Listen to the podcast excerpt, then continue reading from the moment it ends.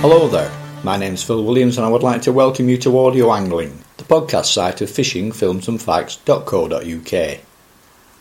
Back in the 1960s on into the early 1970s, if you wanted a big cod, and we're talking here of fish that regularly went £30 plus, there was only one location on most UK sea anglers' minds Scotland's Inner Clyde. Geographically, the Inner Clyde is a very big expanse with quite a wide range of well spread out specific marks, some of which we'll look at in a little more detail later. But without doubt, the most famous mark amongst them has to be the Gantox, helped into top slot to no small extent by the activities of the legendary trio comprising Doug Dinnie, Bill Freshwater, and George Mann. Unfortunately, they are no longer with us. But sharing both the mark and the fish with them on a regular basis was Lancashire boat angler Tony Bridge, who joins us today to talk through this particularly impressive and important slice of Scottish and British sea angling history. Now, you're a bit younger than me, and I only just caught the tail end of the Clyde Cod mania back in the 1970s, so you must have been in your early teens at the time. My age now is 52. I was quite young when I was fishing the Gantox, a young teenager uh, my brother who fished with me, my brother Nick, and my father Derek, who unfortunately is not here anymore. My brother's a couple of years older than me. We virtually used to fish the Clyde through the winter. If we could get up every weekend in winter, we'd be up there, weather permitting. Obviously, found out regarding the Gantox, we used to see a small dinghy called the Trio fishing there. The trio was George Mann, Bill Freshwater, and Doug Dinnie who used to have immense catches of cod there. Once we realised this, at the time we were actually fishing a mark nearby to the Gantox called Warden Bank, and we thought that was exceptional, catching fish up to high double figures on small, like Abu spinning tight rods with small multipliers, light lines, small perks, having excellent sport. But obviously, noticed that the trio were catching fish a lot bigger than we were. So that's when we started to have a look and fish the Gantox mark itself. As you've pointed out, the Gantox was a standout mark amongst several other big cod producers. So can we now take a closer look at exactly what the Gantox mark was and both its ability and importance in terms of attracting so many sea anglers and so many very big fish? Well, the Gantox actually, if, if people look and see the Gantox, they'll think it's the beacon off straight off Dunoon, and that is not the Gantox mark. The Gantox is actually the mark called Dunoon Bank, and you're right on the shipping lane, and you're actually anchor, and the exact spot is 32 fathoms. We used to anchor in 32 fathoms, and I don't know what it is about the mark, but some days we could be there fishing and catching fish after fish there could be two or three boats within 20 30 yards of us and catching nothing, or vice versa. And what makes it this exact spot, we used to line the Gantox up with the boys, and roughly we knew if you were just on the spot, it was so small, I don't know why, we couldn't, we never found anything on the sounder, hence the sounders aren't like they are now. We're on the old ferrograph type sounder but we couldn't really see anything on the bottom. But the the mark was small, but if you're on it, you knew because if the fish were there, you were getting them. A lot of people, myself included, were under the impression that this was a wreck. So was that not the case then? Well, there was a wreck there, but you didn't fish anywhere near the wreck. There was a wreck that was in about can't just remember the depth of the wreck, but you're actually fishing a few hundred yards away from the wreck the fish weren't there because of the wreck. The fish were actually coming up the shipping lane, up the main channel. That's where all these, what were Atlantic running fish, to come into, they were coming into the Clyde to the sea lock, hence Gareloch, Holy Loch, Loch Long, Loch Goil. They were run up there in winter to spawn. That's the only reason they were coming into the Clyde. And what was the seasonality of this main big cod run? The main season for the fishing was virtually November through till January maybe October. But even probably through the year you could catch fish there. But we didn't tend to fish it apart from winter time. And what were the best tides, would you say? Mm, didn't really matter. You didn't have a lot of tide run there. It was probably a decent sized tide. But um, the fish always seemed to come on on the flood. Sometimes they came on on the early flood, sometimes they actually came on more towards higher water. But even though sometimes you knew you're anchored on the right spot, you might not be catching, but you just knew that you would just give it an hour longer because there's always a chance of a few fish moving through, which happened many times. And this is where the trio both made and maintained their reputation. I remember very well at the time pictures in the press of the small open boat with something like little submarine emblems on the bow, one for each cod over 40 pounds they'd caught. Rather like pilots in the war, I suppose, painting little swastikas on the plane's nose, symbolising German aircraft they'd shot down. They did, and there were many on the side of the boat that were over 40.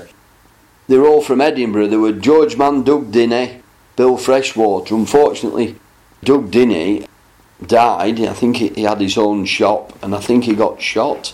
So they did find a replacement, but I can't just remember what he was called. We didn't actually know them to talk to. We only ever used to see them when we were fishing near them. And they were very friendly, and, we always got on well with them, you know, because they knew we caught and we knew they caught. So we both had, we had respect for each other, really. Apart from them coming from Edinburgh, I mean, sometimes if the fish were about, because they were only in a small dinghy and three people, they used to launch over at um, Cloch Point across the Clyde. Sometimes you have to put a buoy on the anchor rope and go back to back to where they parked to unload the fish and then start again because there was there was getting too many fish in their boat. But it was only like a, a 12 14 foot small dinghy. It wasn't a big dinghy at all. But really that's about all I know about the trio it's hard to believe, really, but just a small open boat with something like a four horse Seagull outboard strapped to the back of it. But that's the way it was back then, with some absolutely outstanding fish. Yeah, just a small little outboard, yeah, yeah. So, what were sea conditions typically like? And more to the point, what could they get like in terms of safety for such a small boat getting out on a regular basis? Clyde's pretty protected. The worst wind for the Clyde was anything probably it's hard to recall now because we're going back probably over 30 years, but it, obviously, if you had anything maybe south, southwest, west west that blew down the Clyde from the outer Clyde, you could get quite a decent sea running. We obviously curtailed the dinghies, but we were in a, Mitchell 31 foot boat. I mean, we've been on there when it's been really quite rough, but it's very rare that we didn't be able to get to the Gantox and fish it because the Clyde, as we say, is quite protected. I meant to ask you earlier actually about your own boat. So now might be a good time to fill us in on a few of the details there, having just talked about the trio and what sea conditions could be like. The boat was a Mitchell 31 foot sea angler. In them days they were built in New Haven. We actually bought it, well my father went down and got the boat. We actually got it delivered and had it built. We actually built it at a garage that my father's friend had in Carnforth. It was brought up there real basically as a bare shell, the boat, with an engine in and all the running gear. And we actually built the boat up for our use in uh, probably a record amount of time. We were there working every day, apart from the work, to run the business. Any spare moment, we were there, and within three months, the boat was on the Clyde. That was 70, um, not just exactly sure what year it was. It was early 70s. And how did he get it up to the Clyde?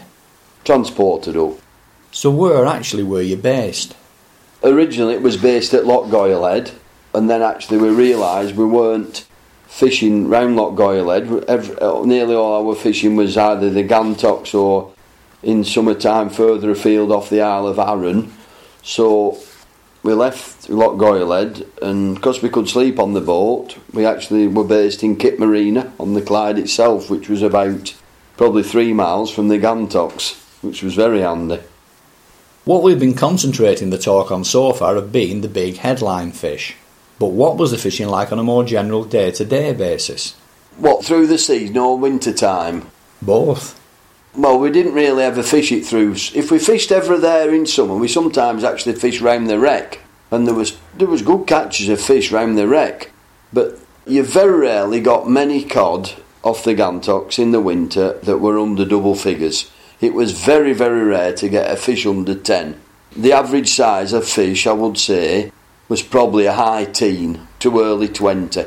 There are also exceptional coalfish on there, up to probably high doubles. We've been on there and had coalfish to nearly 20 pounders.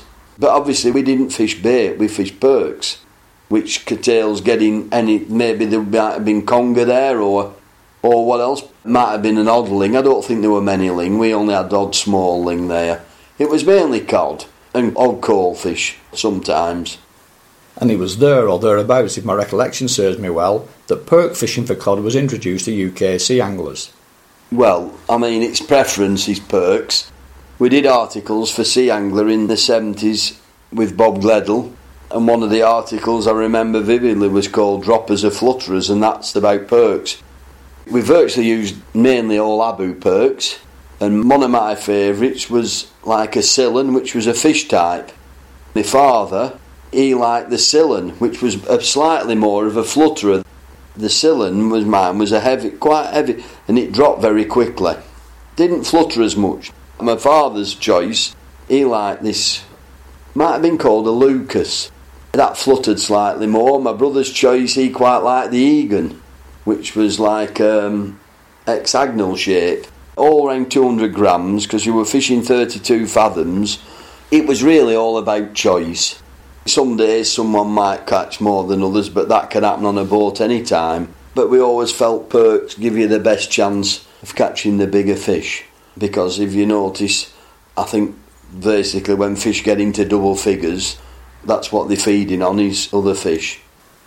Perks, certainly from a rod and line fishing perspective, as I understand it, were developed in Scandinavia, so Abu would be in a very strong position to introduce them to the UK and grab a major portion of the early market action. Yes, they were. Yeah, they, Abu were the main perk makers, manufacturers in those days that we can remember. There were other makes you did get perks from, but Abu had a hell of a selection of perks. And they were bringing different models out all the time, you know, as they became more popular. We used to use them on the small spinning type rods for summer cod. On the Abu small, like a spinning rod with a small 5 to 6,000 C, 12 to 15 pound line, and use these like little 2 ounce various Abu perks, which we did tremendous success on. But like I say, in those days, the stocks of cod, well, everywhere, but in the Clyde itself, were unbelievable. Unlike nowadays. One thing I do recall on the Clyde cod scene from back then was lots of stuff in the press about people filling chrome tubes with lead and collecting car door handles from scrapyards to make their own perks up. Did you ever get involved in, or have you had any experience of that? No, we never made our own because we used to, we used to do quite well out of Abu because through Bob Gledell we got to know Tony Perry, who was I don't know if he was the MD for Abu, based in Glasgow, and we had him on our boat as a guest a couple of times or more than that, two or three times. Looked after him, and you could say he looked after us as well. So we always used Abu perks because we really didn't have to um, make our own. But there's no problem about making your own, like the Whitby lads used to do. Good idea, why not? I must admit, I made all sorts of perks using everything from chrome tape copper tubes to pram handles. Some worked and some didn't. Yeah, you buy them now, they just. You can actually see them work in the water, you know, if you just work them like, just you can actually see how they work a bit. Some do flutter more. The ones I particularly like, and have used them recently to great success in Norway, are the three sided Solf Krokens, which flutter on the drops, sending out glints of light from the three different angled sides. I liked them to flutter, I think they're nice. There were one called Sextet, that were another I remember. I mean, to be honest, with a bag upstairs, we Yeah. still had, and my brother's got them up his way now. He'll probably never use them. With all these, there were Lucas, Prisma, Egan. Actually, the Egan one, it were the Egan. The Prisma's the one, the hexagonal one. But there were about five or six different sorts of perks. And because they were becoming popular, they were bringing more different models out with Abu. Now, obviously, the Gantox wasn't the only hotspot capable of producing big cod. Far from it, in fact.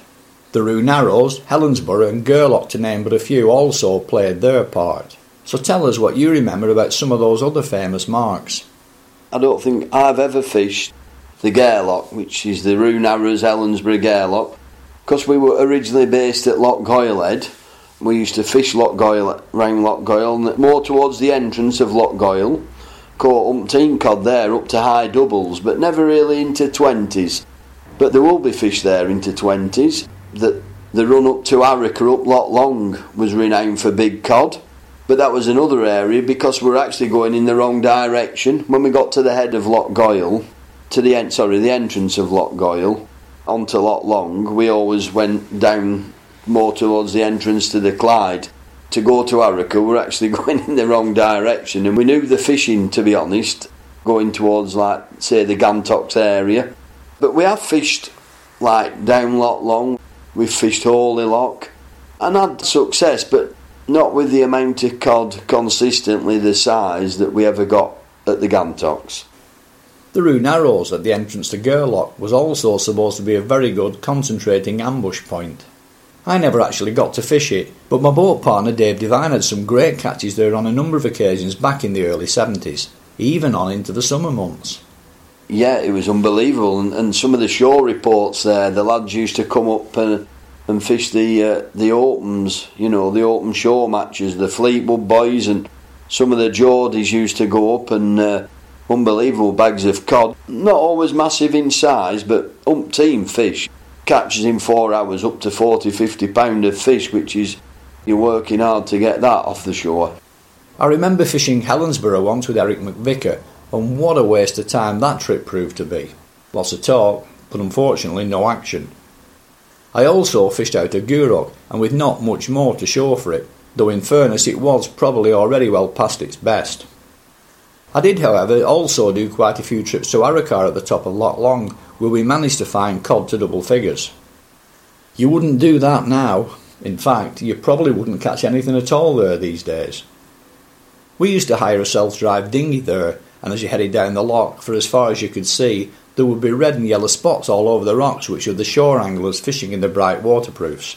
And similarly out on the loch, there would be boats absolutely everywhere. Did you ever fish Loch Long? Well, when we originally went to Scotland, it was my father who had the boat built near Carnforth, up in like North Lancashire.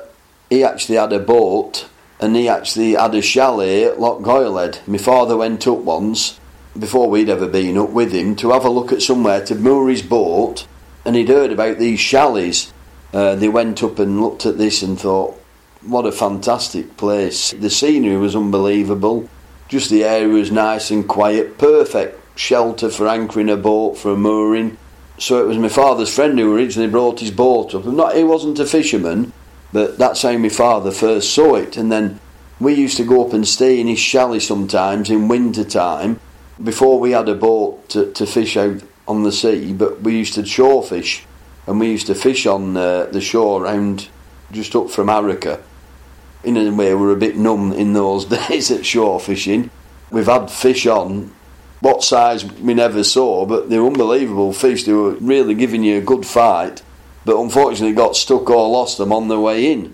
Because basically, we, we didn't really know what we were doing in those days, but we knew that the fishing then was that was probably early 70s then. The fishing then was like it was tremendous.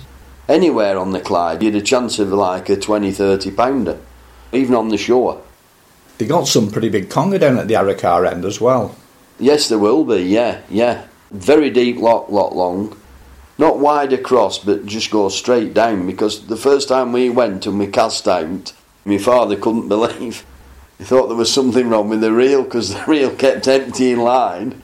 And it was, it took about, it used to feel like five minutes before the actual, the lead hit the bottom. But even casting, say, say 80, 100 yards or whatever from the shore, you were probably fishing like virtually nearly 30 fathoms because it just went straight down. So, most of your fishing, and certainly most of your memorable fish, came from the Gantox mark. Can you recall for us here some of the better catches and bigger fish, just to give people a flavour of what the fishing could be like back then? Well, I can't remember them really. Good job I've got this album that my father did before he died, and just to keep reminding me. But uh, with many catches there, I remember once doing just my brother, myself, my dad, and we had nearly getting on for a thousand pound in two hours, two and a half hours, and virtually every fish was a twenty plus. We were putting fish over twenty back. I think that day we'd we'd four or five over thirty, maybe two at thirty-five or six, and thirty-twos, 31s, 30s, and I also remember I was fishing and uh, I, just brought my rod on the gunwale and uh, was gaffing a fish for my brother and my father and uh, brought his fish aboard and, and I turned around and my rod was bent double about to go in and I had a double. It was either high 20 or an early 30 fish, just as my light perch was just stationary.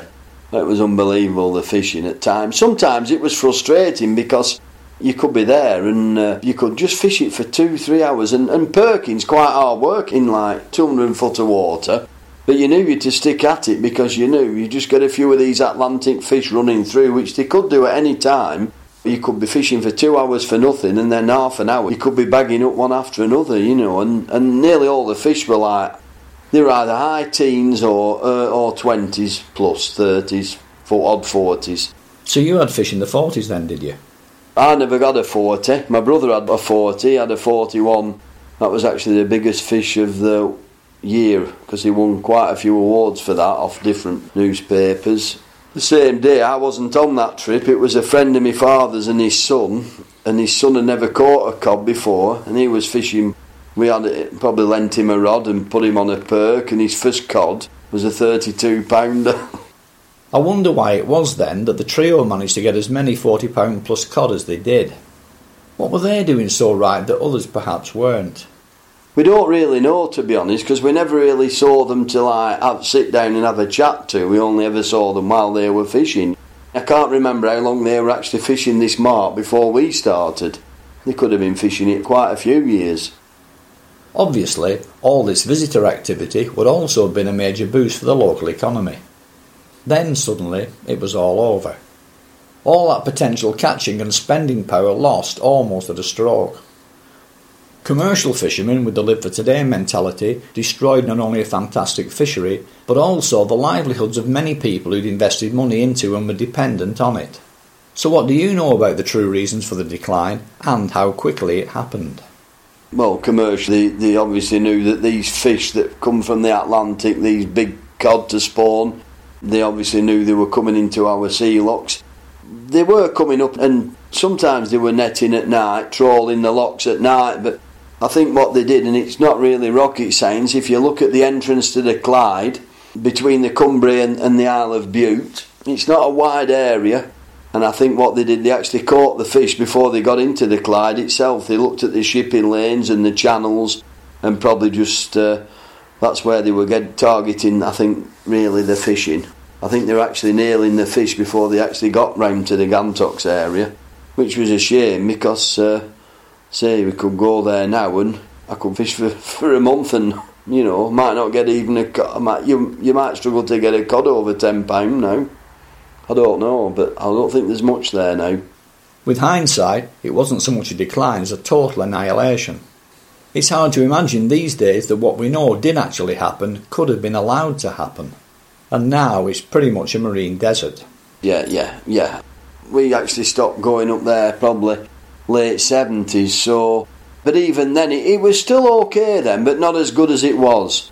And obviously, it deteriorated sadly in the next few years. So really, um, yeah, it is how it can go from what it was.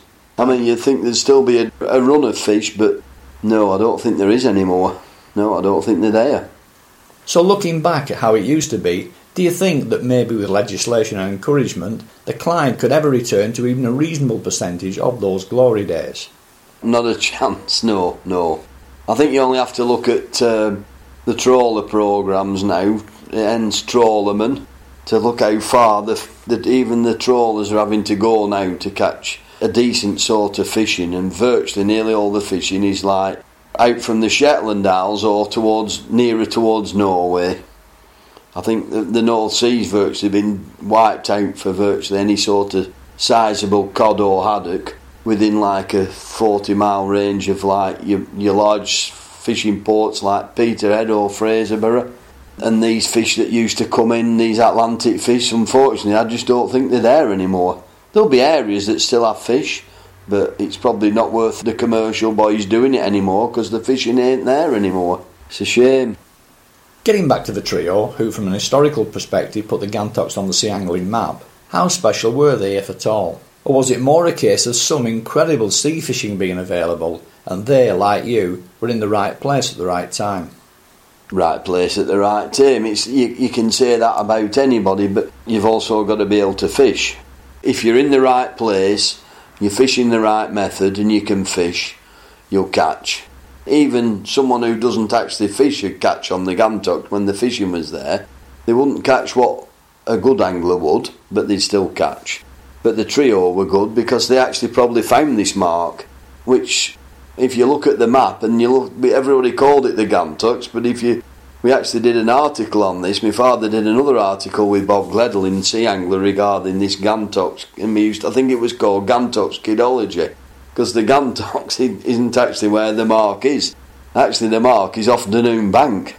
But uh, to find the mark, it's hard to tell people how hard it was. Sometimes we could be on it, and I'd say to my dad, I don't think we're just on the mark here. And we used to have arguments galore, and, and it's not easy having to re anchor from like 30 odd fathoms. But sometimes we'd re anchor three or four times if, if the wind was coming from a different place, just to get in the spot, which was virtually probably the size of a house. But you know, if I just felt if we didn't think we were just on it, if we weren't just on 32 fathoms, if we're in 30 fathoms or 29, I thought we're not on it. And, and you knew you were fishing, and, and we, we used to re anchor. Sometimes we'd re anchor three or four times, but when you got it right and the fish were there, you knew because, as I say, we could be catching, boats round us could be catching nothing, absolutely nothing, and we're catching one after the other.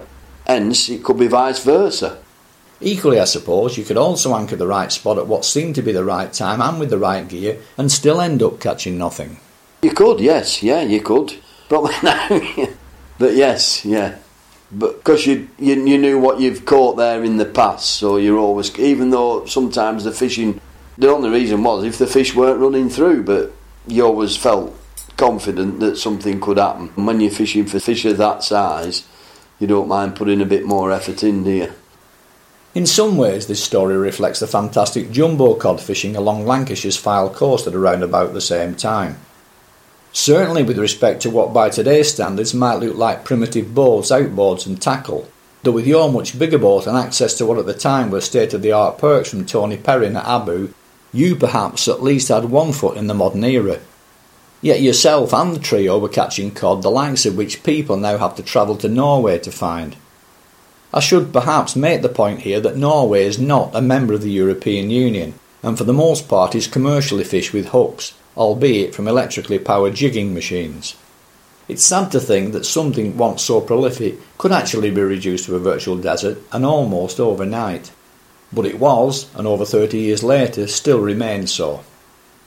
My thanks then to Tony Bridge for recalling the highlights of his own fishing, along with that of Doug Dinney, Bill Freshwater, and George Mann, who will forever remain a part of Scottish sea angling history.